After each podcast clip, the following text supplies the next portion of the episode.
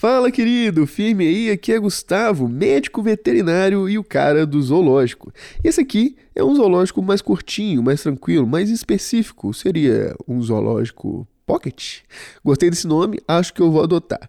E é o seguinte, quando me der vontade, ou sábado sim, sábado não, eu vou estar aqui para te explicar alguma coisa mais pontual, mais específica, ou uma coisa mais técnica que possa ter ficado para trás em algum episódio por aí. Hoje é a nossa estreia, então sem mais delongas, vem comigo que eu vou te explicar como funciona o sistema digestivo dos ruminantes. Isso é verdade que eles têm quatro estômagos.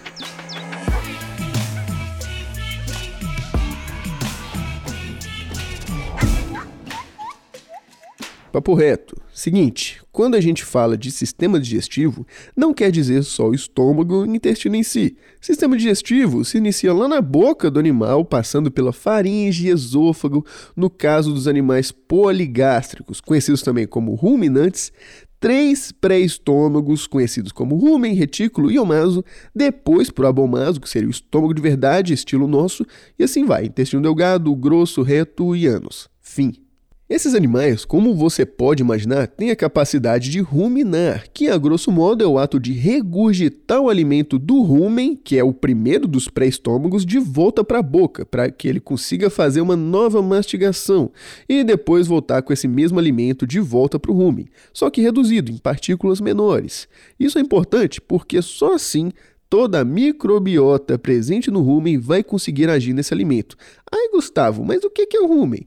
Mano, é uma câmara fermentativa. Basicamente é isso. Ele fica do lado esquerdo do abdômen do animal e ocupa quase que todo esse lado, é realmente muito grande. E dentro do rumen ele é dividido em mais quatro partes que vão estar sempre em movimento por conta de estruturas musculares chamadas pilares. E com isso, o sólido e o líquido dentro dele vão se misturar e assim a microbiota faz a sua parte, digerindo e degradando os alimentos para que o animal consiga absorver. E por que, que isso é tão importante? Simples. Tenta pastar aí, otário comer grama, mato, braquiária, não vai rolar. Ou você vai vomitar tudo, ou vai sair tudo inteiro pela parte de trás. Ou pior, você pode se intoxicar e morrer. Mas vamos lá.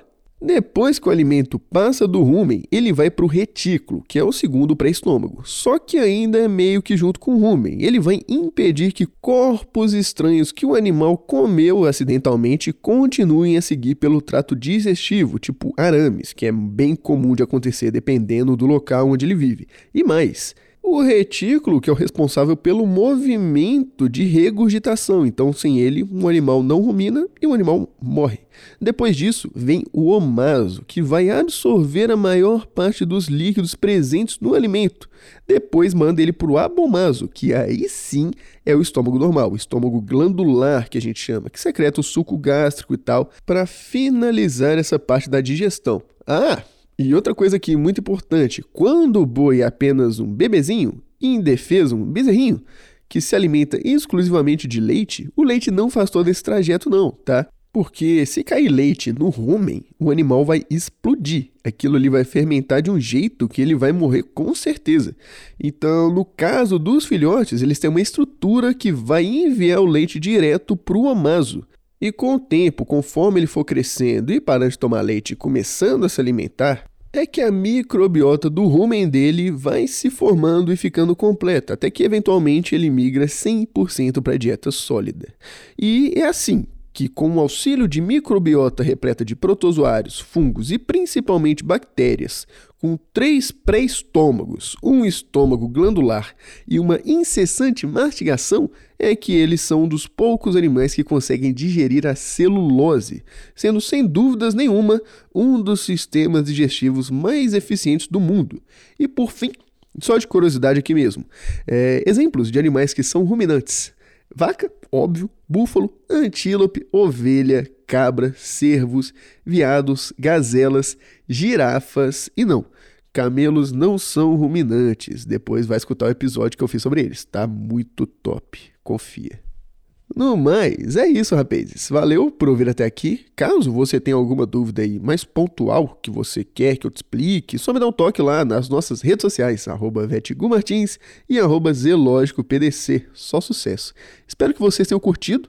Já já eu volto te explicando, sei lá, como que a salsicha é feita. Inclusive, valeu aí, Júlia. Essa ideia de episódios curtinhos explicando alguma coisa veio daquela nossa conversa sobre pintinhos triturados. E não, pode ficar tranquilo, não tem pintinho triturado na salsicha. Relaxa, eu, eu ainda explico isso aqui. Demorou? Valeu, amigos. Até outro dia. Muito bri, grande beijo.